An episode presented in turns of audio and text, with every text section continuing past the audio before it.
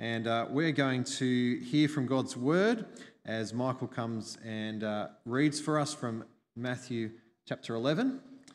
Uh, but as he comes up, uh, let me lead us in prayer and ask God to speak to us. Let's pray. Our gracious God, your word is alive and active, sharper than any double edged sword. Today, when we hear your voice, deliver us from hardness of heart. Help us to put away everything that keeps us from persevering in your way for the sake of our Lord Jesus Christ. Amen.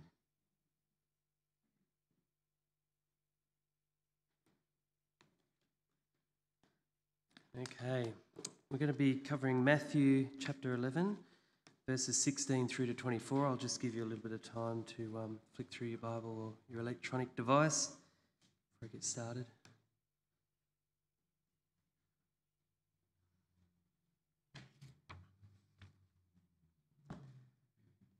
So, Uh, Matthew chapter 11, verse 16. To what can I compare this generation? They are like children sitting in the marketplaces and calling out to others. We played the pipe for you, and you did not dance. We sang a dirge, and you did not mourn. For John came neither eating nor drinking, and they say, He is a demon. The Son of Man came eating and drinking, and they say, Here is a glutton and a drunkard, a friend of tax collectors and sinners. But wisdom is proved right by her deeds. Then Jesus began to denounce the towns in which most of the miracles had been performed, because they did not repent. Woe to you, Chorazin! Woe to you, Bethsaida! For if the miracles that were performed in you had been performed in Tyre and Sidon, they would have repented long ago in sackcloth and ashes. But I tell you, it will be more, more bearable for Tyre and Sidon on the day of judgment than for you. And you, Capernaum, will you be lifted to the heavens? No, you will go down to Hades.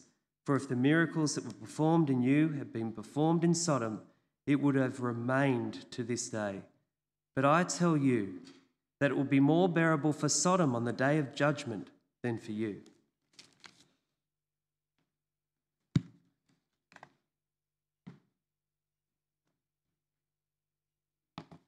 Thanks, Michael. Please keep your, your Bibles open to that passage and uh, we join me in prayer again as we uh, come to reflect on this part of God's Word. Our Father, we, uh, we thank you for your word, and we do ask that you would help us this morning to hear what you have to say to us and to take it to heart. We pray that we would have ears, not only have ears, but have ears that hear and hearts that respond to you. We ask in Jesus' name. Amen. I don't know about you, but um, I feel like we're, we're kind of living under a, a bit of a cloud at the moment. Or maybe we're, we're, we're sort of the cloud's starting to lift and we're, we're sort of searching for the cloud to lift. But it's, it's what I call a COVID cloud. And even just mentioning that word, kind of, you feel the, a little bit of the oppressiveness of, of the cloud. But uh, it takes different forms for different people. For some, it's a, a cloud of confusion. For others, of fear. Uh, maybe just frustration or fatigue or fed upness. I don't know if that's a word, but it's, uh, it should be. Then maybe for you, as I say, maybe the clouds are actually starting to lift, and, and I know that we've got, we've got more people you know, coming back to church each week, which is, is really great. Uh, maybe the, there's a bit of blue sky kind of shining through. But in lots, of, uh, in lots of ways, it just feels like, well, life isn't the way that it used to be. Life isn't the way it was before. There's a bit of a cloud hanging over. I, I want it to be the way it was before. And maybe it will get back there eventually, or or maybe it won't. It feels like we're living under a bit of a cloud. Now, imagine if tomorrow morning the, news, the media, the social media were just awash with a story announcing that COVID had ended, that soon there would be no more COVID, that life would return to normal in the pre COVID days. We could do all the things that we used to, the way we used to do them, and the, the confusion, the fear, the frustration, the, the fed upness that has infiltrated so much of life would soon be gone. Imagine the announcement the kingdom of post COVID is near. Now, I don't mean to tor- torment you with, uh, with such a wishful idea, but I wonder if, if contemplating that kind of helps us to, to grasp something of the, the magnitude of the far greater announcement that came when John the Baptist came preaching in, in chapter 3, verse 2 Repent, the kingdom of heaven has come near. Or when Jesus came preaching in 4, verse 17, Repent, for the kingdom of heaven has come near. Or when in 9, verse 35, Jesus, we read, Jesus went through all the towns and villages, teaching in their synagogues, proclaiming the good news of the kingdom and healing every disease and sickness.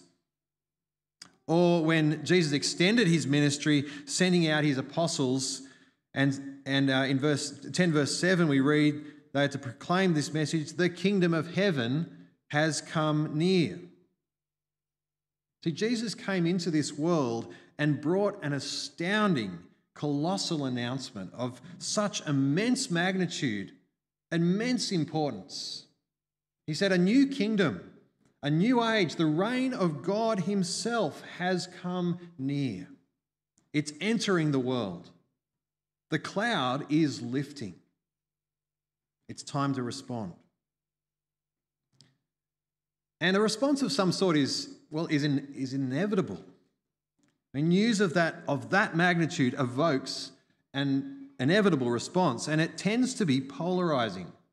People either grab hold of it with both hands as the best thing since sliced bread, or they reject it, they ignore it, and write it off as, well, nonsense. In today's passage, we see the, uh, the, the, this latter response to Jesus and the colossal announcement that he brought. We, we see this response in Jesus' assessment of, of his contemporaries, of his culture, of those around him, those, those he calls this generation in verse 16. And the assessment that we read in this passage is not very favourable.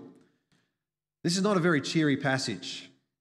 Uh, I'm not sure what I was thinking when I, when I was uh, working out the preaching breakup and I, uh, and I, I, just, you know, went with this passage. I mean, why didn't I include the next bit as well with the, with the gentle and lowly Jesus and the invitation to come to him and, and, and to rest in him and with his easy yoke and his light burden? I mean, I could have just kind of included that passage and focused more on that and, and less on this unfavorable assessment of this generation. And why did I give myself this passage and Ben the next passage? well, brothers and sisters, despite my whinging, um, I'm glad to be preaching this passage this morning, just this passage, and I'm glad that we're, we're going slow to allow God's word to, to speak, to address us. We would be fools to only listen to the, to the cheery bits of God's word, or the bits that we like, or the bits that we agree with. So I say, let's not be fools. What is Jesus' assessment of, of these people to whom John came proclaiming the kingdom of heaven, to whom Jesus came proclaiming the kingdom of heaven, amongst whom Jesus healed the sick and raised the dead and, and, and drove out demons. What's Jesus' assessment? Well, verse 16, he says, To what can I compare this generation? He's analysing his generation. Now, I think um, generational analysis is something that, um, that you know, gets a bit of attention from time to time. You know, people generalize about the characteristics of each generation. You know, what, what do we got? What are they? The, the, builders, the baby boomers, the Gen X, Gen Y, um, millennials, or I generation, or the, the, the, names kind of get tossed around differently. And, and sometimes talking of generations is just a way of sledging someone, you know, oh, you're such a boomer. I've, I've had that said to me, which I want to say, I'm not a boomer, actually. That was my parents were boomers. Anyway, um, or, or you millennials, you're all the same. I'll just leave that one. Um, and look, there can be some value in, in kind of generalizing how people of a generation respond to, to life and different things. And well, likewise, Jesus here generalizes the, the generation around him. He says, well, he says they're like obstinate, obstinate, fickle, impossible to please children. Verse 16 continues, to what, to what can I compare this generation? It says, They are like children sitting in the marketplaces, calling out to others, We played the flute for you, and you did not dance. We sang a dirge, and you did not mourn. saying, When we played a happy tune, you didn't dance. And when we played a sad one, you refused to mourn. I don't know if parents have ever uh, encountered this sort of obstinate, contrary behaviour from their children. I'm sure that's, has that ever happened? I don't know.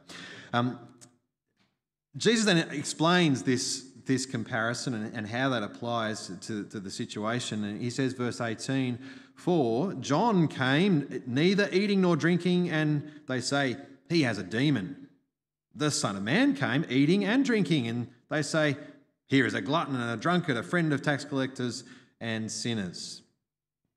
Um, now, Jesus isn't saying that John never ate or drank. drank. That would be, um, you know, miraculous. But he's saying John came his eating and his drinking was, was very limited.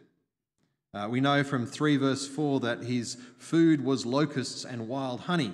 That's a, a very minimal kind of diet. Uh, from Luke chapter 1, verse 15, it says that he, he wasn't to drink wine or other fermented drink. And in uh, chapter 9, verse uh, 14 of, of Matthew, we read that John's disciples often fasted, uh, which was in contrast to Jesus' disciples.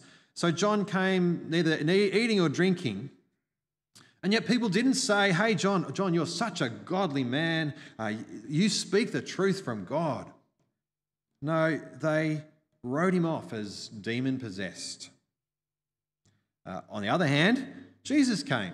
And Jesus refers to himself here as the Son of Man, which was, uh, was Jesus' title for himself. It's a little bit like saying, yours truly, or um, but it's also a, a, an allusion to an Old Testament prophecy in, in uh, Daniel chapter 7 of the, the coming one day of this, of this great and mighty ruler appointed by God to receive all power and authority and glory. Jesus, the Son of Man, came and he came eating and drinking and welcoming all manner of people and pointing, pointing them forward to the, the coming wedding banquet of the kingdom of heaven the Son of Man came, and many wrote him off, condemned him, saying, He's a glutton, a drunkard, a friend of tax collectors and sinners, a friend of low, associate of low lives.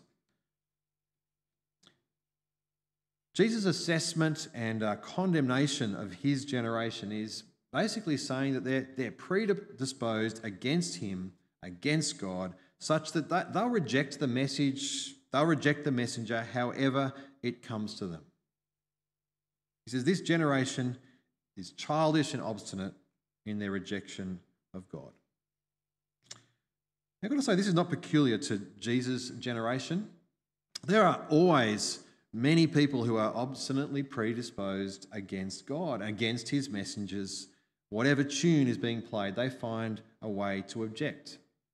So, for example, in, in bygone days when Christians were seen as, as good and upright and moral people, well, they were written off as being goody goody two shoes, holier than thou sorts. But then, increasingly, in more recent times, as the, the morality of our world has shifted and, and Christians no longer conform to the, the popular so called morality of the day, well, now they're written off as being evil, hateful bigots. I mean, to use the same logic of verse 18 and 19, we might say when Christians came strictly upholding and living according to the morality of the day, you said you're such a goody goody two shoes loser. And when Christians came refusing to conform to the culturally approved, politically correct norms of the day, you said you're such an evil, hateful bigot. The point is that regardless of the morality or otherwise of the generation, the culture around us, the default attitude, the default predisposition of many people is to reject Jesus, to reject his message, and to reject us, his messengers. Which may seem grossly unfair, and it is. But that's the nature of the response of this world to the announcement that the kingdom of God has come near. I mean, for people to write off John the Baptist as demon possessed, that was wrong and unfair. For people to write off Jesus as a glutton, drunkard and associate of low lives, that, that is so unfair, not to mention blasphemous. Likewise, if we are followers of Jesus and people write us off as loony Christians, well, we shouldn't be surprised. As Jesus said in the, the previous chapter, in chapter 10, as he sent out his, his apostles, he said, The student is not, in verse 24, the student is not above the teacher, nor a servant above his master. He says, If the head of the house has been called Beelzebul, uh, a name for, for the evil one, how much more the members of his household? So, I guess by way of application here, we, we shouldn't be surprised, we shouldn't be downcast if, if many people in our generation refuse to believe the gospel of Jesus or condemn us as crazy people. If that's how they treated our master, then we're, we're privileged to be following in our master's footsteps. But perhaps before we, we read ourselves into the shoes of John the Baptist or Jesus, or maybe I should say the sandals of John the Baptist or Jesus, um, perhaps before we, we do that, we ought to make sure that, that we ourselves are not part of the obstinate generation with our, our fingers in our ears screaming, We're not listening. We should make sure that, that we don't go the way of the generation that Jesus condemns, but rather that we, we heed his words in the verse before the passage we read today, in verse 15, where Jesus says, Whoever has ears, let them hear. Because the, amount, the announcement's been made that the kingdom of heaven is near. So, friends, make sure that you don't childishly refuse to listen and respond. Because in the end, regardless of, of how anyone regards John the Baptist, regardless of how anyone regards Jesus, God will have the final word. And as, as Jesus says, the end of verse 19, but wisdom is proved right by her deeds.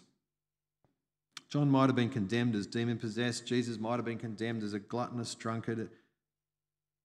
But Jesus and John were, they were characterized by God's wisdom, by the, by the fear of the Lord, and they will be proved right by their deeds, by their actions, they, the, the actions that come from wisdom. Which I think is actually really helpful if, uh, if you're new to all this, if you're still trying to work out, well, you know, what's, make sense of this and work out what it's about. It means that you can look at what, well, what Jesus said, but also what he did. And you'll see that his actions backed up his words, they proved his words. Well, Jesus gives this assessment uh, of, his, of this generation, and then he sharpens it up. He sharpens it up by warning that it won't end well for those who have ears but don't listen. As Jesus announced the, the coming of the kingdom and, and healed and performed miracles, as, as people, as Jesus' apostles went out and announced the coming of the kingdom and healed and, and performed miracles. Many who heard did not listen, they did not repent. Verse 20, look there with me, verse 20. And Jesus began to denounce the towns in which most of his miracles had been performed because they did not repent. Woe to you, Chorazin! Woe to you, Bethsaida! For if the miracles that were performed in you had been performed in Tyre and Sidon, they would have repented long ago in sackcloth and ashes. But I tell you, it will be more bearable for Tyre and Sidon on the day of judgment than for you. Um, Chorazin, Bethsaida, and then the next verse, verse 23, Capernaum. The, these were all towns uh, in Israel uh, near the Sea of Galilee. I think there's a, there's a map uh, up here on the, on the screen. It'll come up. Uh, here we are. Uh, if you can see them, they're at the top of um, the Sea of Galilee. And these are part of Israel, God's people, where the message had gone out and accompanied by miraculous signs. And, and as God's people, well, they should have been ready when, when God's appointed king came proclaiming his kingdoms. They, his kingdom, they should have repented of their sin. They should have welcomed him.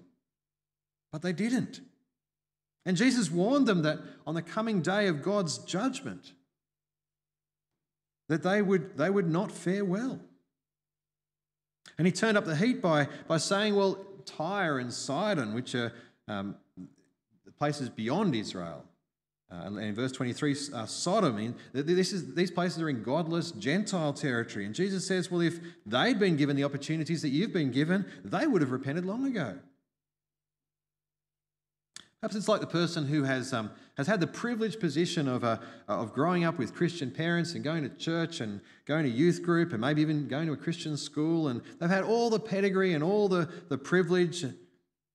But when they're confronted with the person of Jesus and challenged to respond to him, to acknowledge Him as King and Lord, there's no repentance. There's no turning to Jesus. There's acknowledging Him. There's instead there's a, a cold holding Him at a distance, holding on to the idea that, that we run our lives our own way ourselves. To be in a position of privilege and opportunity and yet ignore Jesus makes you even more culpable. And to continue in that path with the day of judgment coming is just plain foolishness. I was a bit like this once. Uh, I grew up uh, with Christian parents. I grew up going to, to, to church um, every week, twice every Sunday, actually. We went morning and night and went to Sunday school as well. Um, it's starting to sound like a Monty Python sketch, isn't it? Luxury. Um, you know, I even did Sunday school exams. We had exams in Sunday school back then. I memorized large chunks of the Bible. But in my, in my teenage years, I, uh, I was confronted with the news that Jesus was king, that I was a sinner, and that I needed to repent because a day of judgment was coming.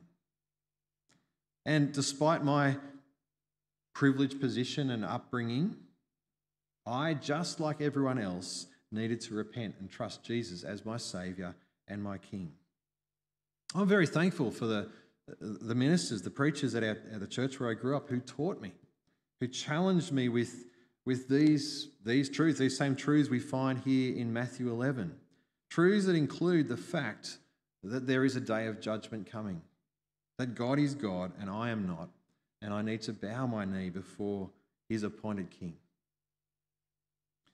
Jesus spoke plainly, and he said, that if you reject him, if you ignore the announcement of his kingdom, if you refuse to repent, as did the people of Chorazin and Bethsaida and Capernaum, then you will be condemned when you meet God in judgment. Now, that may not be a very uh, popular message to many in our generation, but that's what Jesus plainly taught. And wisdom would mean that we stop and we listen and we respond. Now, of course, the, the warning is not the full story. And we need to, to turn the page and read on into the next passage, which we'll look at next week. We need to read the wonderful invitation from Jesus to come to Him, not only as King and Judge, but to come to Him as Saviour and friend. And I'm tempted, as you can see, to preach on into next week's passage, but I'll leave that for Ben. The warning is not the full story, but it's part of the story.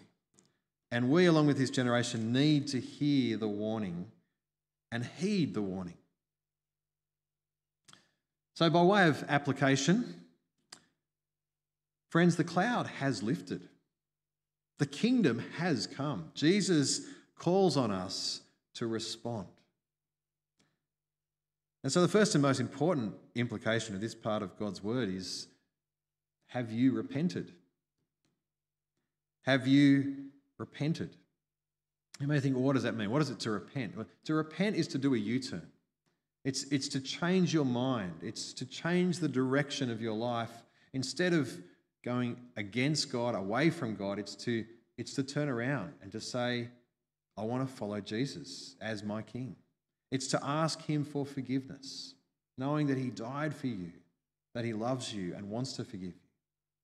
And it's to submit to Him as your King, as your Lord, as your boss, to, to, to ask Him for help to do that, to live His way.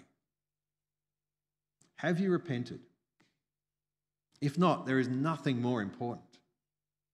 Today is a good day to do that, to repent before you face God in judgment. You might face God in judgment today. You might face Him in judgment a long time from now. We don't know but make sure you repent. Secondly, if you have repented and received the good news that Jesus is King, which I take is the case for, for many of us here, then keep following him as your King. And don't be surprised when the world around you says you're mad or worse.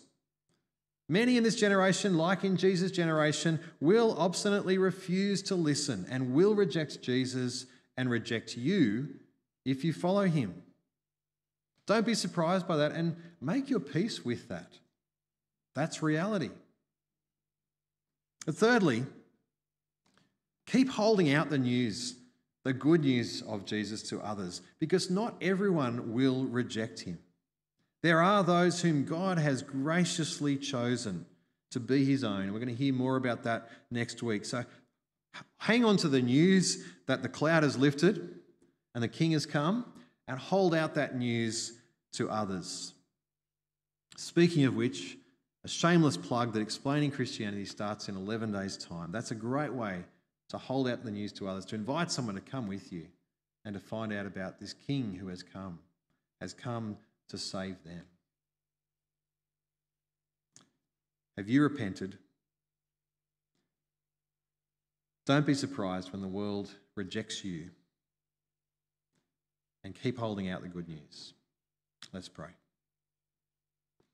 Our Lord God and gracious, loving Heavenly Father, we thank and praise you that Jesus, the Son of Man, the King of your kingdom, has indeed come and has come welcoming sinners like us into your kingdom. Father, if, if any here have not yet repented and put their trust in Jesus, please, in your mercy, lead them to do so, to be spared your judgment, and to discover the blessing of life in your kingdom. Father, please strengthen us all to live for Jesus as our King and to do that even in the face of opposition from the world around us. And Father, please use us to hold out the good news of your kingdom to others, that they may repent and follow Jesus too. Our Father, we thank you for your grace to us in Jesus, and we pray in his name. Amen.